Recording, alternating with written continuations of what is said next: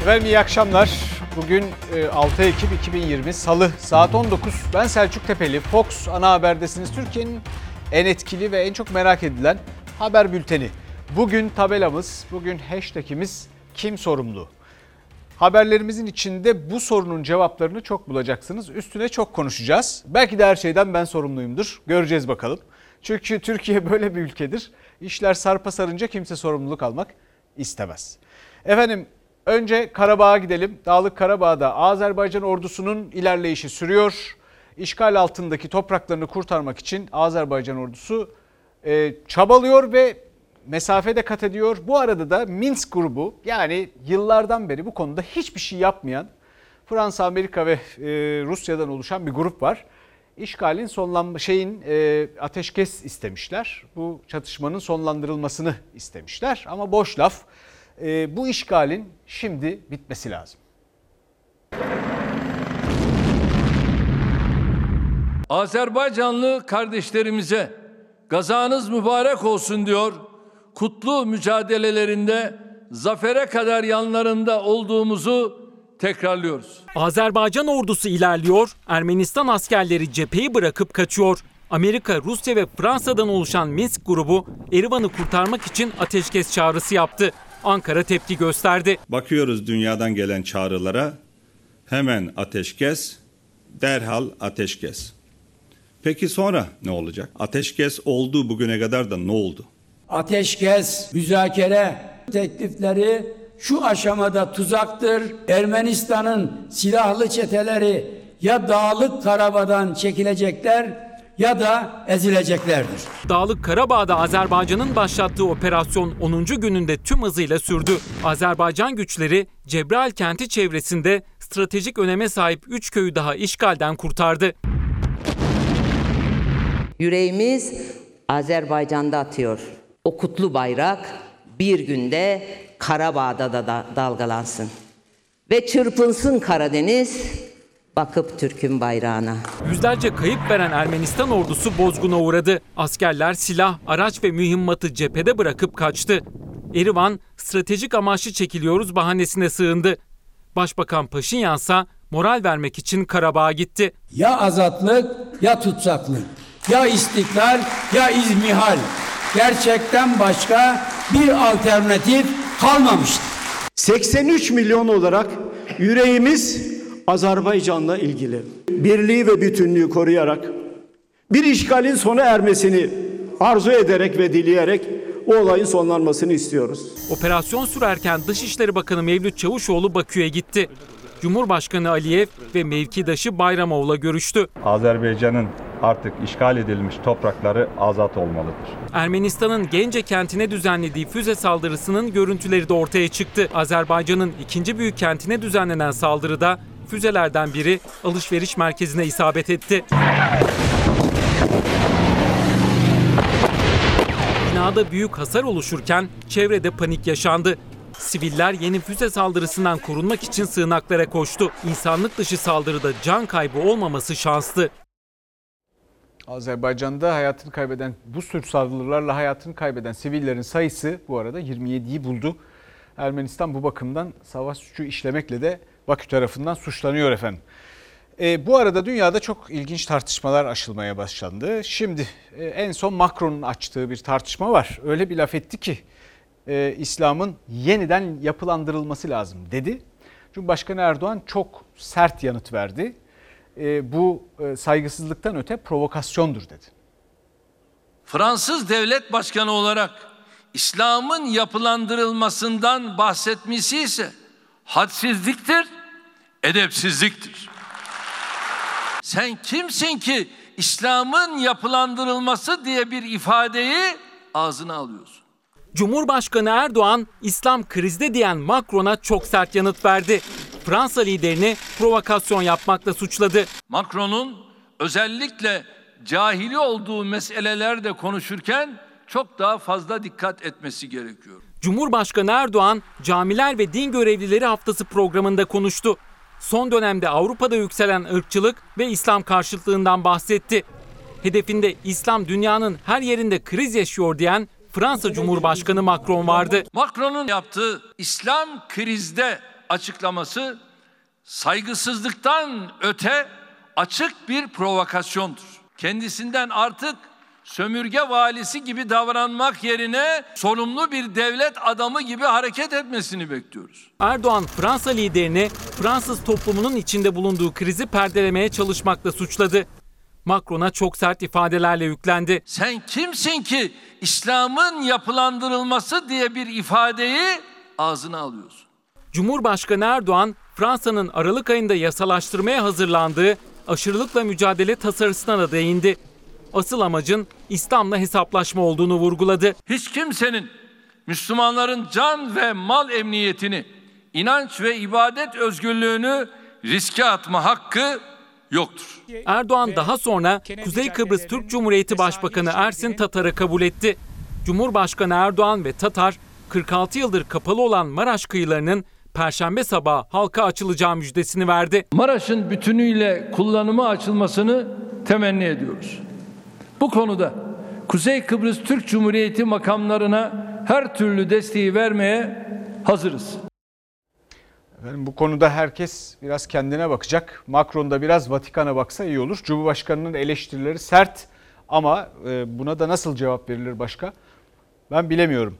Bu arada şimdi bugün önemli bir gelişme yaşandı. 46 yıldır kapalı olan Maraş sahilleri itibariyle Kıbrıslı Türklerin kullanımına açıldı. KKTC vatandaşları Kıbrıs'ta, Kuzey Kıbrıs Türk Cumhuriyeti'nde Maraş sahillerini kullanabilecekler. Her tarafını değil. 46 yıldır kapalı. Şimdi 11 Ekim'de pazar günü, yani bu önemli bir gelişme ama bence yarım bir gelişme. Tamamını açmak lazım. Pazar günü de Kuzey Kıbrıs Türk Cumhuriyeti'nde seçimler var. Dolayısıyla bir miktar da siyasi bir gelişme. Öyle de bakabiliriz. Bu önemli çünkü Kıbrıs ve Kıbrıs meselesinde çözüme ulaşılması ile ilgili şöyle bir mesele var. Bu Uruguaylı önemli bir diplomat, Kıbrıs özel temsilcisiydi Alvaro de Soto. Çok gelir giderdi. Bir seferinde dedi ki ya orada meseleleri çözmeye imkan yok. Çünkü 4 garantör var ve birinde muhakkak bir seçim oluyor. O yüzden ben istifa ediyorum dedi ve adam gitti. Bu önemli bir gelişme ama dediğim gibi yarım bir gelişme. Tamamının açılması lazım çünkü Türkiye bir miktar Avrupa Birliği'nin koridorlarında gezmediği, biraz dışarıda kaldığı, dışlanmasına da müsaade ettiği için içerideki gelişmeleri pek fark etmiyor galiba. İçeride Rum yönetimine ve Yunanistan'a özellikle akademik olarak Avrupa çevrelerinde, Avrupa Birliği çevrelerinde ciddi bir tepki var. Yani mesela biraz Jacques Le Cacheux isimli ekonomiste bir bakmalarını tavsiye ederim çünkü Yunanistan'ın ve Rum kesiminin devlet bile olmadığını, Avrupa Birliği'ne çok yük olduğunu söylüyor. Büyük bir tartışma var. Oradan bizim diplomatlarımıza, dış işlerimize önemli ipuçları çıkabilir. Efendim şimdi eğitime geçeceğiz. Eğitimde yüz yüze bir döneme başlıyoruz şimdi. 2 gün haftada. Fakat şöyle bir mesele var. Henüz şartlar tam olarak belli değil. Biraz yolda giderken bu nasıl işleyecek? Öğrenciler nasıl gidecek, nasıl olacak bu iş? Yavaş yavaş galiba kervan yolda düzülecek. O bakımdan da hepimiz merak içindeyiz veliler olarak. Günaydın çocuklar. Süreci planladığımız şekilde yönettiğimiz ve iyi sonuçlar aldığımız için çok şükür ki 2. aşamaya geçmek için hazırız. İlkokulda 2, 3, 4. sınıflar, ortaokulda 8. sınıf, lise hazırlık ve 12. sınıflar için de okullar kapılarını açıyor. Özel gereksinimli öğrenciler ve köy okullarında da tüm kademeler 12 Ekim itibarıyla yüz yüze eğitime geçecek. Yani bir haftadan az bir zaman kaldı ders dilinin çalmasına. Çalacağı gün belli oldu ama hala cevapsız kalan sorular çok. Pozitif olanlar vaka olarak sayılacaklar, hiç belirtiler mesela. Okula devam edecek mi öğrenci ya da öğretmen ya da yakın temaslar okula devam edebilecekler mi? Herhangi bir durum söz konusu olduğunda istisnai durumlar dahil bütün algoritmayı tablolaştırdık ve buna göre yapacağız ve bunları da sizinle paylaşacağız. Oysa Milli Eğitim Bakanı Ziya Selçuk yüz yüze eğitime dair çok merak edilen detayları açıklamak için kameralar karşısına geçmişti. Ancak okulların açılmasına 6 gün kala bazı cevapları önümüzdeki günlere bıraktı. Sınıf mevcutlarımız Bilim Kurulu'nun tavsiye kararları doğrultusunda gruplara ayrılarak azaltılacak. Teknik ayrıntıları bu hafta içinde paylaşma imkanımız olacak. Cumartesi günü eğitim olabilir. bölgenin ihtiyaçlarına, okulların ihtiyaçlarına göre esneklik sağlanabilir. Öğrencilerin okulda geçirecekleri süre kısaltıldı. Haftanın 2 günü okula gidecek, diğer günler uzaktan eğitime devam edecekler. Öğrencinin okula gidip gitmemesi yine veli inisiyatifine bağlı. Devam zorunluluğu yok, ancak öğrenciler tüm müfredattan sorumlu. Merak edilen bir başka konu da kalabalık sınıflarda bölünmenin nasıl olacağı. Bakan o soruya da soruyla karşılık verdi. Bazı eğitim sendikalarından eleştiriler olarak okulların arkasında bir 40-50 kişi sınıflar var. Onlar nasıl bölünecekler? Tüm okulların arkasında sınıfın için bölünecekler. 50 kişilik sınıf derken Türkiye'de kaç tane sınıfta böyle bir durum var? Selçuk, Cumhurbaşkanı Erdoğan'ın duyurduğu 500 bin öğrenciye tablet dağıtımınınsa önümüzdeki haftadan itibaren başlayacağını duyurdu. Öncelikli ihtiyaç sahibi öğrencilerimize hızla ulaşabilmesi için hazırlamış olduğumuz bir dağıtım stratejisi var. Buna göre hareket edilecek. Efendim, İpsos'un yaptığı bir araştırma var. Bu araştırmada en büyük mesele nedir diye soruluyor. %44 ekonomi, %40 bu salgın, %5 eğitim çıkmış. Eğitim bu kadar gerilerde olamaz. Neden olamayacağını zamanla anlayacağız. Şimdi benim dilimde tüy bitti ama yani galiba tam olarak da ikna edemiyoruz kimseyi. Çünkü okullar sağlık kadar önemlidir. O tedbirlerin alınması ve açılması lazım. Elbette öğretmenler korunmalı, elbette öğrenciler korunmalı. Ama öğrencilerin bulaştırması konusundaki dünyadaki çalışmalara da dikkat etmek lazım. Pek bulaştırmıyorlar deniyor. Mehmet Ceyhan başka şey söylüyor değerli hocamız. Bence tartışılmasında fayda var. İnşallah bilim kurulu bizi bu konuda aydınlatır. Efendim, şimdi benim hikayemde Elazığ'a gideceğiz. Nazlı yere basmaz. Merve ile konuştu, orada bir öğrenciyle. Onlar eğitimde çok uzaktalar. Yetmiyor mu internetiniz? Hayır, yetmiyor. Nasıl yetmiyor? Şöyle, şimdi bizim evde toplam 25 GB internetimiz var. Hı hı. Ve bunların ikisi de ayın 23'ünde yenileniyor.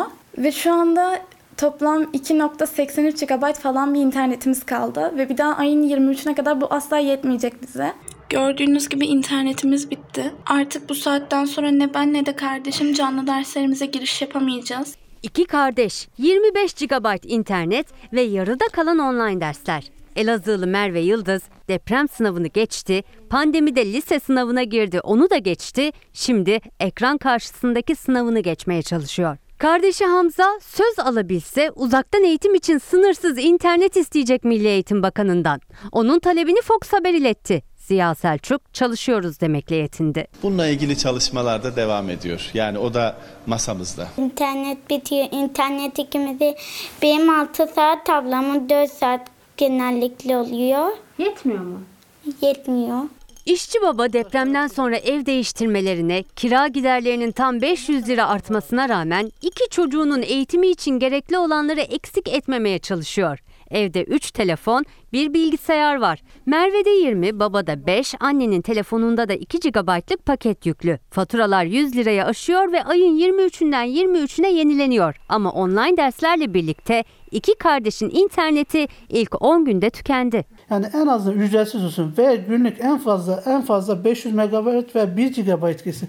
Günde 4-5 GB gittiği zaman öyle aile var ki 4-5 tane çocuğu var. Bunlar nasıl yapacaklar? Benim 2 tane çocuktur, ben yetiştiremiyorum. Peki Milli Eğitim Bakanlığı'nın verdiği bir kota var. Evet, ama onu da hiçbir şekilde kullanamıyoruz. Yani ne annemin telefonundan ne babamın telefonundan girmek istiyoruz ama kendi internetimizden yiyor. Etrafımızdaki öğrencilere, velilere sorduk. Onlar da aynı sorundan muzdarip. Evde internet aboneliğinizle ilgili işlemlerinizi. Sınırsız internet için de başvurdular ama yanıt yine olumsuzdu. Elazığ'da depremden dolayı çok fazla yıkım var ve altyapı sorunu var. Hadi onu da geçtim, yine çeksek bile bir iki ay sonra gelebileceklerini söylüyorlar ve biz bu bir iki ay boyunca yine mi canlı derslere giremeyeceğiz? Hamza haftada 2 gün okula gidebilecek. 2.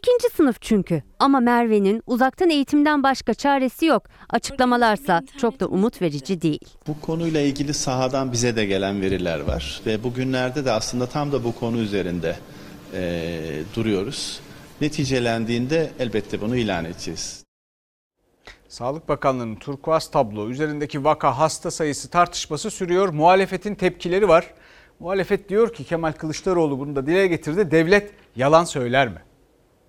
Hem sağlık altyapımız, hem sağlık sistemimiz, hem de geliştirdiğimiz teşhis ve tedavi protokolleriyle takdire şayan bir farklılık ortaya koyduk. Sağlık Bakanı Testi pozitif çıkanları hasta saymıyor. Devlet yalan söyler mi? Gerekirse hiçbir bilgi vermezsiniz. Ama bilgi veriyorsanız doğruyu söyleyeceksiniz. Test sonucu pozitif çıkanların her biri bir vakadır. Her vaka hasta değildir. Bizim verdiğimiz günlük hasta sayısı. Muhalefetin hedefinde Sağlık Bakanı Fahrettin Koca, hükümet ortağı Bahçeli'nin hedefinde ise yine Türk Tabipleri Birliği var. Bizim sorunumuz Türk Tabipler Birliği Merkez Konseyi'ne yuvalanmış bir avuç Türkiye düşmanlarıyladır. Bu nedenle kapatılsın diyorum. Türk Tabipler Birliği rakamları yanlış açıklıyorsunuz. Doğruyu açıklayın dedi. Vay sen misin doğruyu açıkla diyen. Her türlü eleştiri yaptılar. Sonra çıktı ki Sağlık Bakanı doğruları millete söylemiyor. Salgının başında muhalefetinde takdirini kazanmıştı Bakan Koca. Ama Turkuaz tablodaki vaka sayısının aslında hasta sayısı olduğunun ortaya çıkmasıyla eleştirilerin odağı oldu. En çok da salgınla en ön safta mücadele veren Türk Tabipleri Birliği ses yükseltti verilerin gizlenmesine. Sağlık Bakanımız ve donanımlı ekibi hastalıkla mücadele sürecini başarıyla yönetmektedir. Türkiye Cumhuriyeti Devleti'nin sözcüsü olacak pozisyondaki bir kişi Türkiye ve dünyaya yalan söyler mi? Öküz altında buzağı aramasın. Bilim kurulumuz bazı çatlak seslere rağmen meseleye hakimdir. Sağlık Bakanlığı'nın verileri üzerinde şüphe uyandırmaya çalışanlar yalan makineleridir. Doğruyu söyleyemiyorsanız dünyada alay konusu olursunuz. Bunlar zaten böyledir. MHP lideri Sağlık Bakanı'na sahip çıktı. CHP lideri verilerin güvenilirliği konusunda topa tuttu. Bahçeli Kılıçdaroğlu hattında kahvehanelerdeki oyun kağıdı üzerinden polemik çıktı. Kılıçdaroğlu'na tavsiyem en iyi yaptığı işte ustalaşması, yeni bir işkambil destesi alarak zilletin diğer ortaklarıyla masaya oturup birbirlerine hile yaparak ütmeleridir. Kahvecilerle ilgili bir şey söyledim, kıyamet koptu. Vay sen kağıt oynamasını biliyor musun diye. Eğer güldürü işine soyunmak istiyorsa durmasın, ilerlesin. Kendisine muvaffakiyetler diliyorum. Bir daha söylüyorum. Alın teriyle gelir elde edip çoluğunun çocuğuna nafaka götürenlerin sözcüsüyüm, temsilcisiyim ve olmaya da devam edeceğim. Koronavirüs tablosu iktidar ve muhalefet hattında yeni bir cephe daha açtı. Şehir hastaneleriyle ilgili Sayıştay raporlarını sizinle dün paylaştık. Epeyce de yankı buldu. Buralardaki bir takım israflar, bir takım malzeme alınması, daha fazla para verilmesi, alınmaması tıbbi ekipman.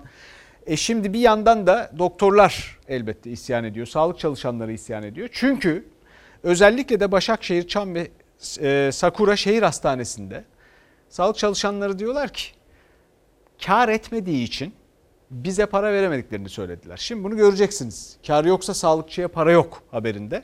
Fakat önemli. Sayıştay diyor ki bunlar şirket hastaneleri. Doktorlar diyor ki şimdi izleyeceksiniz şirket hastaneleri. Bakın bunlar doğru dürüst çalışmazsa yani altyapı olarak iyi ama hizmet veremediğinde veya bunun organizasyon modeli, yatırım modeli zarar ettirmeye başladığında bunların adı böyle giderse şirket hastaneleri kalacak. Burası Başakşehir Çam ve Sakura Şehir Hastanesi. Diyorlar ki bize hastane kar edemedi, hastane kar edemediği için siz de para alamazsınız diyorlar. Biz bu hastanenin ortağı değiliz. Şirketin ortağı değil, hekimiz diye feryat ettiler. Hekim devletin ama hastane şirketin. Şehir hastanelerinin işleten şirketler tarafından zarara uğratıldığı ve bunun faturasının devlete yani halka çıkarıldığı Sayıştay raporuyla belgelenmişti. Şimdi zararın faturasının hem halka hem de halkın sağlığından sorumlu hekimlere kesildiği de ortaya çıktı. Şehir hastanesi zarar etti diye hekimin maaşından kesti. Başakşehir, Çam ve Sakura Şehir Hastanesi'nden hekim ve sağlık çalışanlarının protestosu ve iddiaları vicdanları yaraladı. Yürüyüşten yarım saat önce eğitim sorumlularımız aradı. Dediler ki yürümeyin, yürürseniz başınız yanar, yürümeyin dediler. İstanbul'da bulunan Başakşehir, Çam ve Sakura Şehir Hastanesi. Japon İnşaat Ortaklığı bulunan hastanenin 5 ay önceki açılışına Japonya Başbakanı Abe video konferans yoluyla katılmıştı.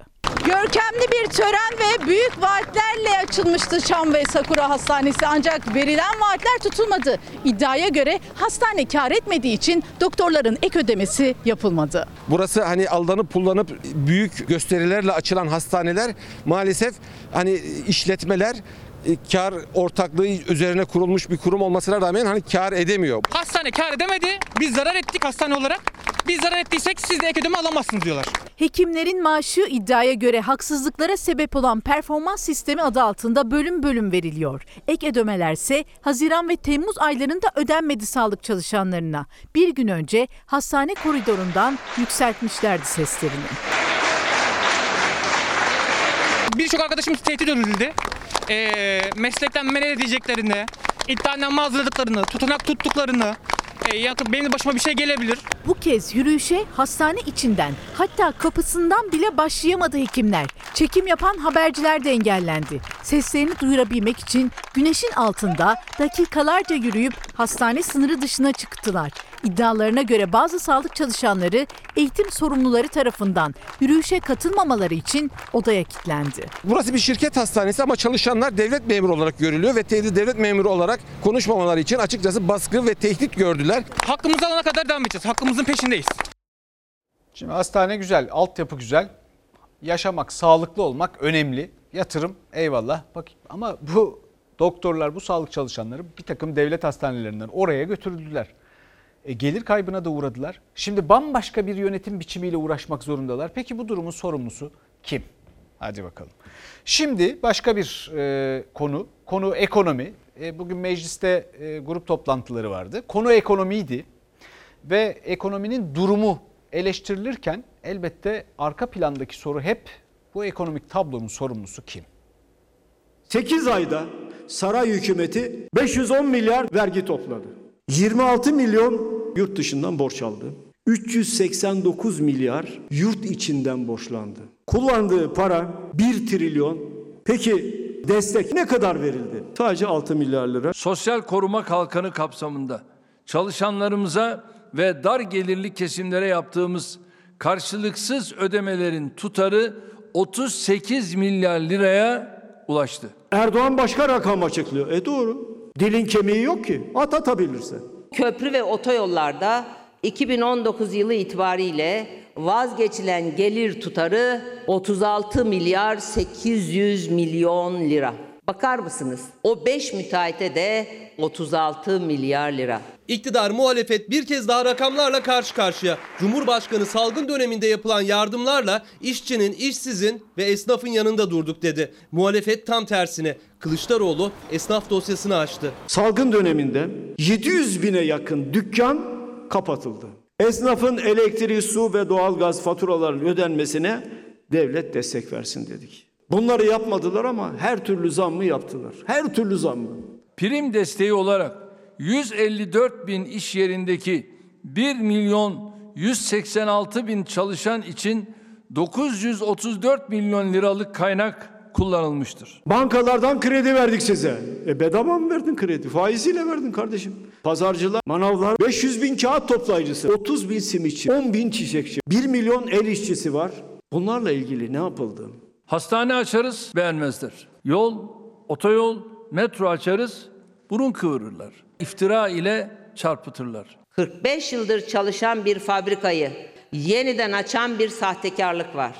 Siz fakirleşirken, gençler işsiz gezerken, şatafattan vazgeçmeyen, devletin kaynaklarını saçıp savuran bir arsızlık var. Devlete mal satan medikal firmalar.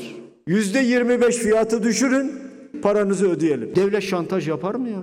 Devlet haydutluk yapar mı? Erdoğan yaşanan olumsuzluklar için ekonomik saldırı diyor. Yeni günde ise muhalefetin eleştirilerine yanıt vermedi ama ekonomik krizden etkilenen vatandaşa üstü kapalı mesaj gönderdi. Müminin görevi varlıkta şımarmamak, yoklukta ise sabretmektir. Gerçek mümin acıyı bal eyleyendir. Şimdi efendim bu tartışma elbette sürüp gidecek ekonominin durumu bu olduğunda, fakat benim anlamadığım birkaç tane nokta var.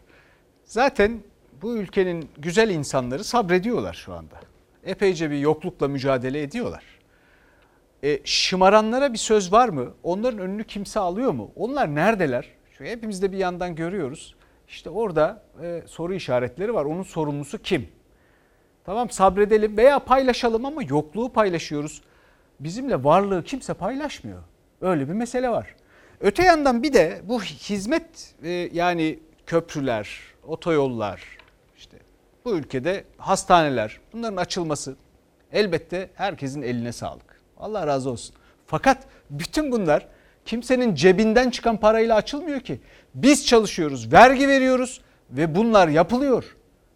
Yapılırlarken de acaba olması gerektiği gibi gerçekten zararsız, ziyansız, bu millete faydalı bir biçimde mi yapılıyorlar? Yoksa başka türlü oluyor da sonra yıllarca başka nesillerin de hatta ödemek zorunda kalacağı borçlarla mı oluyor bu iş? İşte onu da sormak bizim hakkımız. Bütün bunlardan kim sorumlu? Efendim, herkesin kendince bir enflasyon hesabı var biliyorsunuz.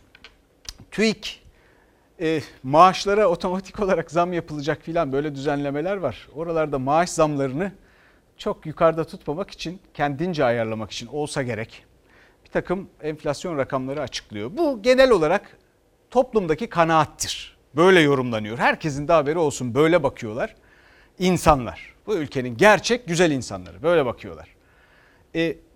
Ama o insanlar dışarıda başka bir enflasyon yaşıyor. Siz çarşıya, pazara çıktığınızda %40 yaşıyorsunuz. TÜİK bir şey hesaplıyor. O bambaşka bir enflasyon. 100 liraya geçen sene yaptığınız mutfak alışverişini, gıda alışverişini bu sene 115 liraya yapabiliyor musunuz? Soru budur. Çünkü TÜİK yapabileceğinizi söylüyor. Yani 200 lirayla bir pazar alışverişini yapıp çıkıyoruz. Böyle olunca da farklı uzmanlar çıkar. İnsanlar güvenmediği için oturur enflasyon hesabı yapmaya çalışır. Tüketici fiyat endeksini tüketicinin kendi enflasyonunun yakınından dahi geçiremeyen TÜİK'e karşı gerçek enflasyon oranları havada uçuştu. Eylül'de aylık %0,97, yıllıksa %11,75 fiyatlar arttı diyen Türkiye İstatistik Kurumu'na güven bir kez daha tartışmaya açıldı. Herkesin enflasyonu kendi hesabına göre ama gerçek enflasyon ne sorusundan çok TÜİK neden ölçemiyor sorusunun yanıtı önemli. Çünkü ortaya koyduğu oran sadece bir matematik hesabının sonucu değil. Evde geçim derdi hesabı yapanların maaş zamlarına fren oluyor. Evet doğru. Bak buna fiyata bir şey demiyorum. Fiyat doğru ama benim maaş düşük. Benim maaşım buna eşdeğer olması lazım. Yani bana %5'li, %20 verecek ki devlet, ben de burada bunu rahatça alabileyim. Bakırköy pazarından şu çarşamba günü saat 14'te alınan domates fiyatı 5 liradır yazmak zor bir şey değil yani. Yani nasıl ki her vaka hasta sayılmıyorsa o zaman her fiyatta fiyat olarak kabul edilmiyor TÜİK tarafından. Yani her fiyat bizim fiyatımız olmayabilir. TÜİK bu fiyatları hangi marketten alıyorsa biz de gidip oradan alalım. TÜİK her ay fiyat açıklamadan o fiyatlardaki değişim oranını yayınlıyor kalem kalem. Ama buna rağmen enflasyon sepetinden bir başka havuz problemi çıkıyor. Sepetin %85'i %30 zamlanıyorsa sepetin tamamı nasıl %11 artmış oluyor? Yani 418 mal kaleminde 360 kalemin, 370 kalemin fiyatları artıyorken, artışı %30'ların üstündeyken siz Türkiye'de enflasyon %10 derseniz o zaman insanlar sorguluyorlar. Böyle bir makas oluşmaması gerekir. Oluşuyorsa da suçlusu vatandaş değil, TÜİK'tir. TÜİK'in sorumluluğu bu kadarla sınırlı değil. Yıl sonuna doğru ortaya koyduğu rakamların özellikle tartışılmasının nedeni yıl başında belli olacak maaş zamları. Ülkenin büyük çoğunluğu ya asgari ücretli ya memur ya da emekli. Bu kitlenin maaş zamları TÜİK tarafından açıklanan enflasyon oranı çerçevesinde belirleniyor. Asgari ücret zammı içinde bir zemin oluşturuyor. Bu vatandaşların karşılaştığı rakamları hesaplayamadığı bir durumla karşılaştıysak elbette ki kul hakkı oluyor. Efendim, eleştirinin hedefinde elbette ekonominin kurmayı var. Şimdi sadede geldik. İyi Parti lideri Sayın Akşener diyor ki Sayın Ekonomi Bakanı, Maliye ve Hazine ve Maliye Bakanımız için Türk ekonomisi damadın mıncıklayacağı oyun hamuru değil. Kendine gel Sayın Erdoğan. Türk ekonomisi damadının mıncıklayacağı oyun hamuru değildir. Türkiye Cumhuriyeti de sizin deneme tahtanız değil. Saray sizin sesinizi duyuyor mu? Sosyete damat sizin sesinizi duyuyor mu? Bu bakanı benim önüme ekonomi dersinden sınava soksunlar. Birinci sınıfa önce ekonomiye giriş dersi aldırdım. Muhalefetten kim konuşsa hedefine Hazine ve Maliye Bakanı Berat Albayrak koydu. Albayrak'ın kur artışıyla ilgili sözlerine tepki büyüktü. Kur benim için hiç önemli değil. Hiç oraya bakmıyorum. Ben döviz kurlarına bakmıyorum diyebilir mi? Allah aşkına söyler misin damat bey? Sen nereye bakıyorsun? Döviz kurları arttığında Peynir fiyatları bile artıyor. Peynir diyorum, peynir. Dolar 10 lira olacak ya, 15 lira olacak ya, 6 liradan 7 liradan toplayalım dolarları. 10-15'e satarız. Dolar düştü 5 liraya. Bakanın ifadelerinin tek karşılığı vardır: cehalet. Hem de zır cahillik, öyle sıradan cahillik değil. İyi Parti Genel Başkanı Meral Akşener grup konuşmasının eksenini damat bakan nereye bakıyor sorusuna oturttu. Davutoğlu Türkiye'nin dövizle borçlanmasının karnesini çıkardı. Tepkiler büyüdü. Ağustos 2018'de 7.20 lira kadar yükselmiş olan dolar kurunu 2019 yıl sonu itibariyle 5.95 lira indi. Damat bakan 2020'de doları 6.91 lira, 2021'de ise 7.68 lira öngörmüş. Güler misin, ağlar mısın? Arkadaşlar, dolar daha dün 7.76 liraydı. Türk lirasının değeri erirken ben oraya bakmıyorum ki diyen pişkinliğine kızıyoruz. Sen öyle bir makamda oturuyorsun ki 430 milyar dolar dış borcu var bu ülkenin. 154 milyar dolar kamu özel işbirliğinden hazineye yük var. 45 milyar dolar Merkez Bankası'nın döviz açık pozisyonu var. Ya bu bakan hangi dünyada yaşıyor? Dolarla mı maaş alıyorsunuz? Hayır. Dolar borcunuz mu var? Damat bakanı tebrik edebiliriz. Bir ülkede iç savaşın ekonomik yıkımıyla bizdeki damadın ekonomik yıkımı aynı. Muhalefete göre Berat Albayrak'ın açıklamaları pembe tablolar ve masallar. Akşener, Berat Albayrak eleştirilerini Erdoğan'a bir çağrıyla noktaladı. Muz cumhuriyetlerine yakışan bu adam kayırmacılığı içimize sindiremiyoruz. Derhal ekonomiden sorumlu bir cumhurbaşkanı yardımcısı atayın. Efendim, Akşener o kadar net bir talepte bulundu ki sanki bir şeyler hissetmiş gibi. Şimdi Sayıştay'ın raporundan devam edelim. Devlet Demiryolları ile ilgili raporunda bir yolla ilgili inşaat masrafı ödeme bir durum, sonra gerçekleşen bir söküm var ki inanamazsınız. Önce milyonlar ödüyorlar bir yola. Ya bu arada 70 kilometrelerden 20 kilometrelerden filan bahsediyoruz. Demiryolu burası. 100 milyonlardan da bahsediyoruz bir de. Az para değil. Sonra da olmamış diye söktürüyorlar. Çorlu'da olan kazada kolumu kaybettim. 9 ay sonra da kanser hastalığı oldu. Onun tedavilerini görüyorum. Bu arada hiç ben bir mağduriyet yaşıyorum. Devletten bana hiçbir şekilde yardım gelmedi. Sağ elimi de kullanamıyorum. Çorlu'daki tren kazasının izleri silinmedi. Aileler haklarını aramak için mücadele ediyor ama hayatını kaybeden yolcuların yakınlarına ve yaralananlara maddi manevi tazminat vermiyor TCD'de. Oysa kurumu müteahhitlere hak etmedikleri halde 3 katı fazla ödeme yaptığı Sayıştay raporuyla belgelendi. Sayıştay'ın raporuna göre milyonluk yatırım Adapazarı Karasu demiryolu hattı için ödeme yapıldı ama temeli atılan proje çürümeye terk edildi. Sakarya'nın Rüya projesi Karasu Demiryolu'nun temelleri 2010 yılında atıldı. 2011'den bu yana projenin yapımına 2 kez ara verildi. Yol ıslahının bile yalnızca %23 tamamlandı. 73 kilometrelik demiryolu için 320 milyon ödeme yapılacaktı ama 3'te birinden bile daha az, sadece 20 kilometre için neredeyse 3 katı 825 milyon lira ödeme yapıldığı belgelendi. Sayıştay denetçisinin demiryollarından talep etmesine rağmen ihaleye ilişkin teklif belgesi dosyada bulunamadı. İhale usulüne uygun yapılsa ve demiryolu yapımındaki hesaplamalar doğru olsaydı firmaya ödenen bedel 3'te 2 oranında azalacaktı. Sayıştay'ın raporunda en çarpıcı olansa demiryolları yapım ve zemin iyileştirmesi için yapılan çalışmalara 320 milyon yerine 825 milyon lira ödenmesi. Üstelik bu bedel 73 kilometre uzunluğundaki demiryolunun yalnızca 20 kilometrelik kısmı için ödendi. Karasu Belediyesi yapımı tamamlanmayan köprü ayağı için mahkemeye başvurdu. Bilirkişi raporuna göre köprü ayağının korozyona uğradığı, kullanılamaz olduğu ve trafik sorunu oluşturduğu için yıkımına başlandı. Hazinenin parasını hak etmeyene fazla veren TCD'de mağdur ettiği yolcuların hakkını ise hala ödemiyor. Bilim kırıldı. Maddi ve manevi. Bizlere yardımcı olun. Her şeyimiz doktora gidip gelmek para.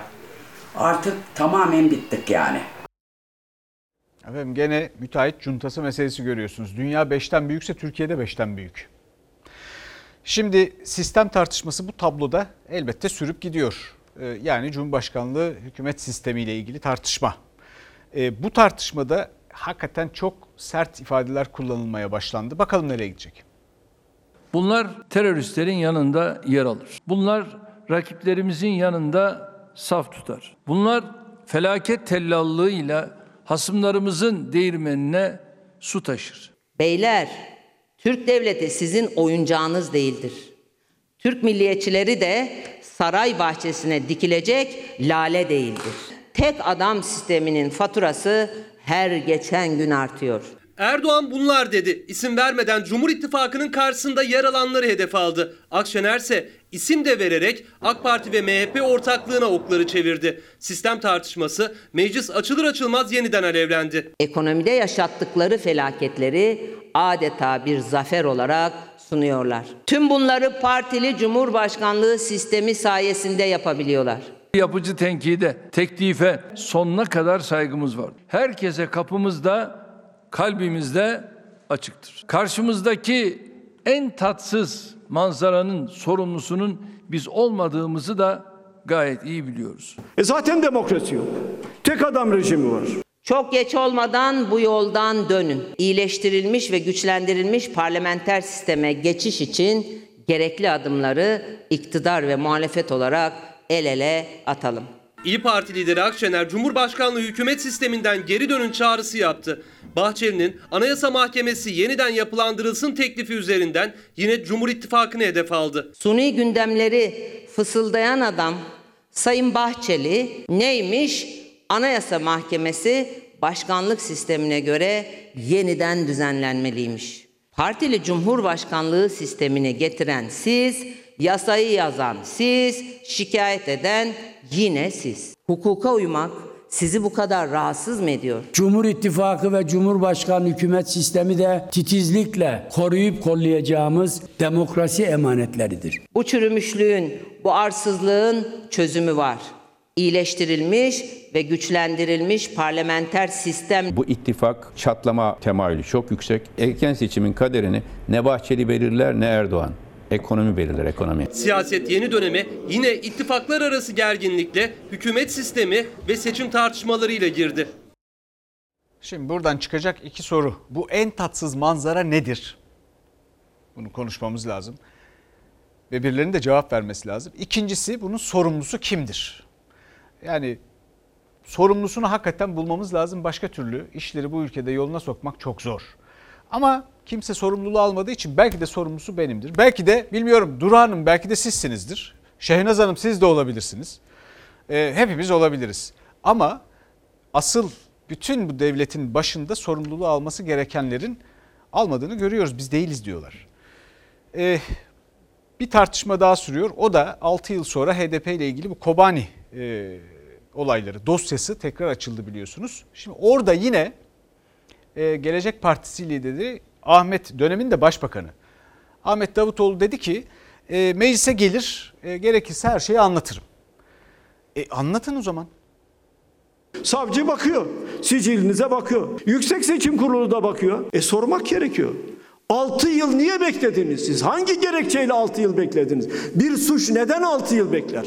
6-8 Ekim olayları ile ilgili yürütülen soruşturmanın ucu nereye dayanıyorsa dayansın, oraya kadar gidilmeli. Bölücü alçaklara en ağır ceza verilmelidir. Benim için Mithat Sancar da terörist değildir, Ayhan Bilgen de değildir. Bu operasyon dosyası bizzat sarayda hazırlanmıştır ve bu dosyanın savcısı da Erdoğan ve damat savcıdır. Tam da 6 yıl önce 6 Ekim'de başlayan Kobani olayları ve 6 yıl sonra raftan inen dosyası, tutuklanan HDP'liler siyasetin en sıcak başlığıydı. Bahçeli grup kürsüsünden verdiği sert mesajlarda hem HDP'yi hem dönemin başbakanı Davutoğlu'nu suçladı. Karşı yanıtlar gecikmedi. Suç duyurusu da dahil her şeyde bulunuyorum. Kırmızı bültenle aranan Osman Öcalan'ı TRT'ye çıkması için talimat veren, herkesi Yarından itibaren Cumhuriyet savcıları hesaba çekmeliler. Açık bir terör propagandasını alet ettiniz. Sahası serok olarak anılan eski başbakan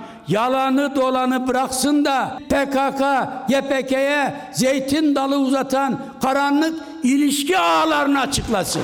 İçişleri Bakanı'yla sabahlara kadar görüşüyor. Selahattin Demirtaş, Ahmet Davutoğlu'yla görüşüyor. Bizim etkimiz olsaydı bu olaylarda, o zaman bunları hükümet hemen arkasından kullanırdı. Tam tersine oldu. Peki. Teşekkür ettiler. CHP'nin övdüğü, ipin değer verdiği terörist Demirtaş bu olayların bir numaralı sorumlusudur. Siz hesap soracak konumda değilsiniz. Siz hesap verecek konumdasınız. Hesap verecek konumdasınız. Siz sanıksınız. Biz ise tanığız. Mertseniz, dürüstseniz gelin mecliste bir araştırma komisyonunu hep birlikte kuralım. Sert açıklamalar birbirini izlerken HDP Kobani olayları araştırılsın, sorumlular ortaya çıkarılsın çağrısını yineledi. Buradan her hafta meclis araştırma komisyonu kurulması için başvuracağız dedi. Sancarsa İsmail Küçükkaya ile Çalar Saat'te dikkat çeken bir bilgiyi gündeme taşıdı. İlk ölüm 7 Ekim günü Varto'da gerçekleşiyor.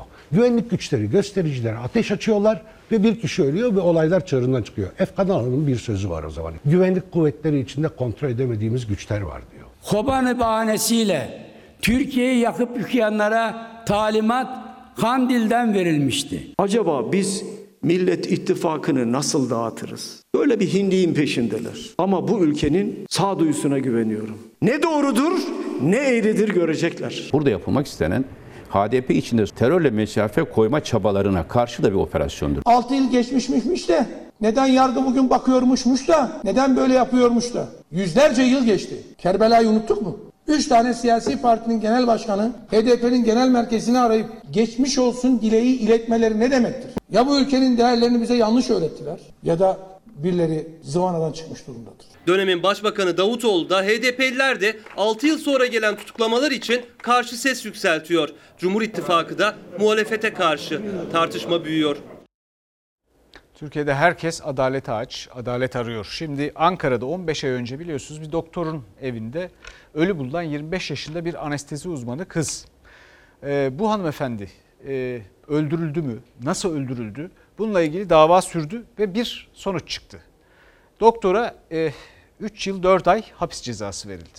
O da bilinçli taksirle ölüme sebebiyet vermekten filan.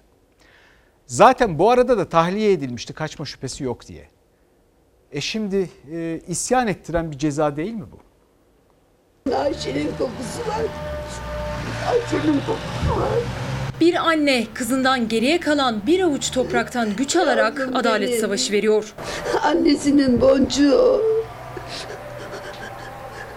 Canım kızı. Ayşe Karaman henüz 25 yaşındaydı. 15 ay önce Doktor Özgür Tarhan'ın evinde ölü bulundu. Başucunda sadece doktorların erişebildiği çok sayıda ilaçla. Mahkeme heyeti sanık Özgür Tarhan'a bilinçli taksirle bir kişinin ölümüne neden olmak suçundan 4 yıl hapis cezası verdi. Sanığa iyi hal indirimi uygulayan mahkeme cezayı 3 yıl 4 aya indirdi. Ama zaten bir önceki duruşmada delilleri karartma ihtimali olmadığı için tahliye edilmişti. Yani şimdi serbest. Adam şunu söylüyor. Damar yolunu açtım, ilaçları ben verdim. Bir öldürdüğünü söylemiyor. Cinayet zanlısı Özgür Tarhan'la aynı hastanede çalışıyordu Ayşe Karaman. Anestezi uzmanıydı. İddiaya göre 46 yaşındaki evli ve çocuklu Tarhan'la bir ilişkisi vardı. Yine iddiaya göre ayrılmak istiyordu. Ama Özgür Tarhan'ın evinde hayatını kaybetti. Kanında bazı ilaçların karışımı bulundu. Ölümüne sebebiyet verense kırmızı reçeteli tehlikeli ibaresiyle satılan bir ilaç olduğu belirlendi. Evinde mi? Bu dışarı çıkarılması yasak olan anestezik ilaçlarla öldü mü? Buna rağmen yargı, adalet nedense sustu. Bu yargı nerede? Neredeler? Niye bu kadar duyarsız kaldılar? 25 yaşında çocuğumu kaybettim ya. Ailenin iddiasına göre mahkeme heyeti sundukları bilirkişi raporlarını incelemeden tahliye kararı verdi. Ayşe Karaman'ın annesi kararı duyunca üzüntüden fenalaştı. Ama kızı için mücadeleye devam edecek. Kararı temize götürecek. Sayın Cumhurbaşkanım, beni duyuyorsanız adaletle ilgilenin. Bu kaçıncı kadınların öldürülüşü? Her gün bir kadın ölüyor, Efendim bu dava burada kapanmaz. Onu buraya not edelim ve takipçisi olacağımızı da söyleyelim. Göreceğiz bakalım. Kadınlarına güvende hissettiremeyen bir ülke hiçbir yere varamaz. 2-2-4 bu kadar basit. Bununla ilgili pek çok şey söylenebilir. İlerleyen günlerde söyleriz.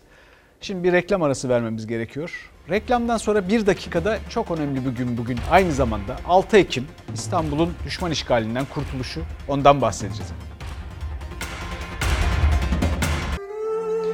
6 Ekim İstanbul'un düşman işgalinden kurtuluşu. O kadar önemli ki adeta İstanbul'un ikinci kez fethi gibi. Çünkü çok uzun bir işgal altında kaldı aslında İstanbul. Yani pek kimse bunun üstünde durmaz ama ta 1918'de Mondros mütarekesinden sonra fiilen işgal altındaydı. 1920'nin Mart'ında bu işgal resmileşti. 11 Ekim 1922'de Mudanya mütarekesinden sonra ta 24 Temmuz 1923'e kadar, yani Lozan Barış Antlaşması'nın imzalanışına kadar olağanüstü bir diplomasi yürütüldü ve sahada da asker, yani Türk ordusu Kurtuluş Savaşı'nın bu taşlandırıldığı sırada çok önemli işler yaptı ve İstanbul ve Boğazlar ve Trakya çarpışmadan işgal kuvvetlerinden kurtarıldı. Geldikleri gibi gittiler. Mustafa Kemal Atatürk ve silah arkadaşları İstanbul'u yeniden fethettiler. O kadar önemli ki. Bunun için tabii pek hatırlamıyor kimse bunları. Bunun için pek çok tarih kitabı okumak lazım falan ama Ahmet Hamdi Tanpınar'ın Sahnenin Dışındakiler romanına ne olur bakın. İşgal yıllarının İstanbul'unu anlatır. Çok da öğreticidir. Çok bilinmez. Tamamlayamadığı bir romanı.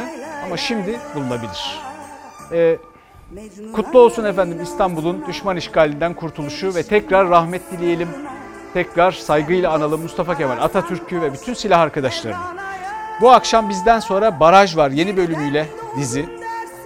Bizden bu akşamlık bu kadar. İyi akşamlar efendim.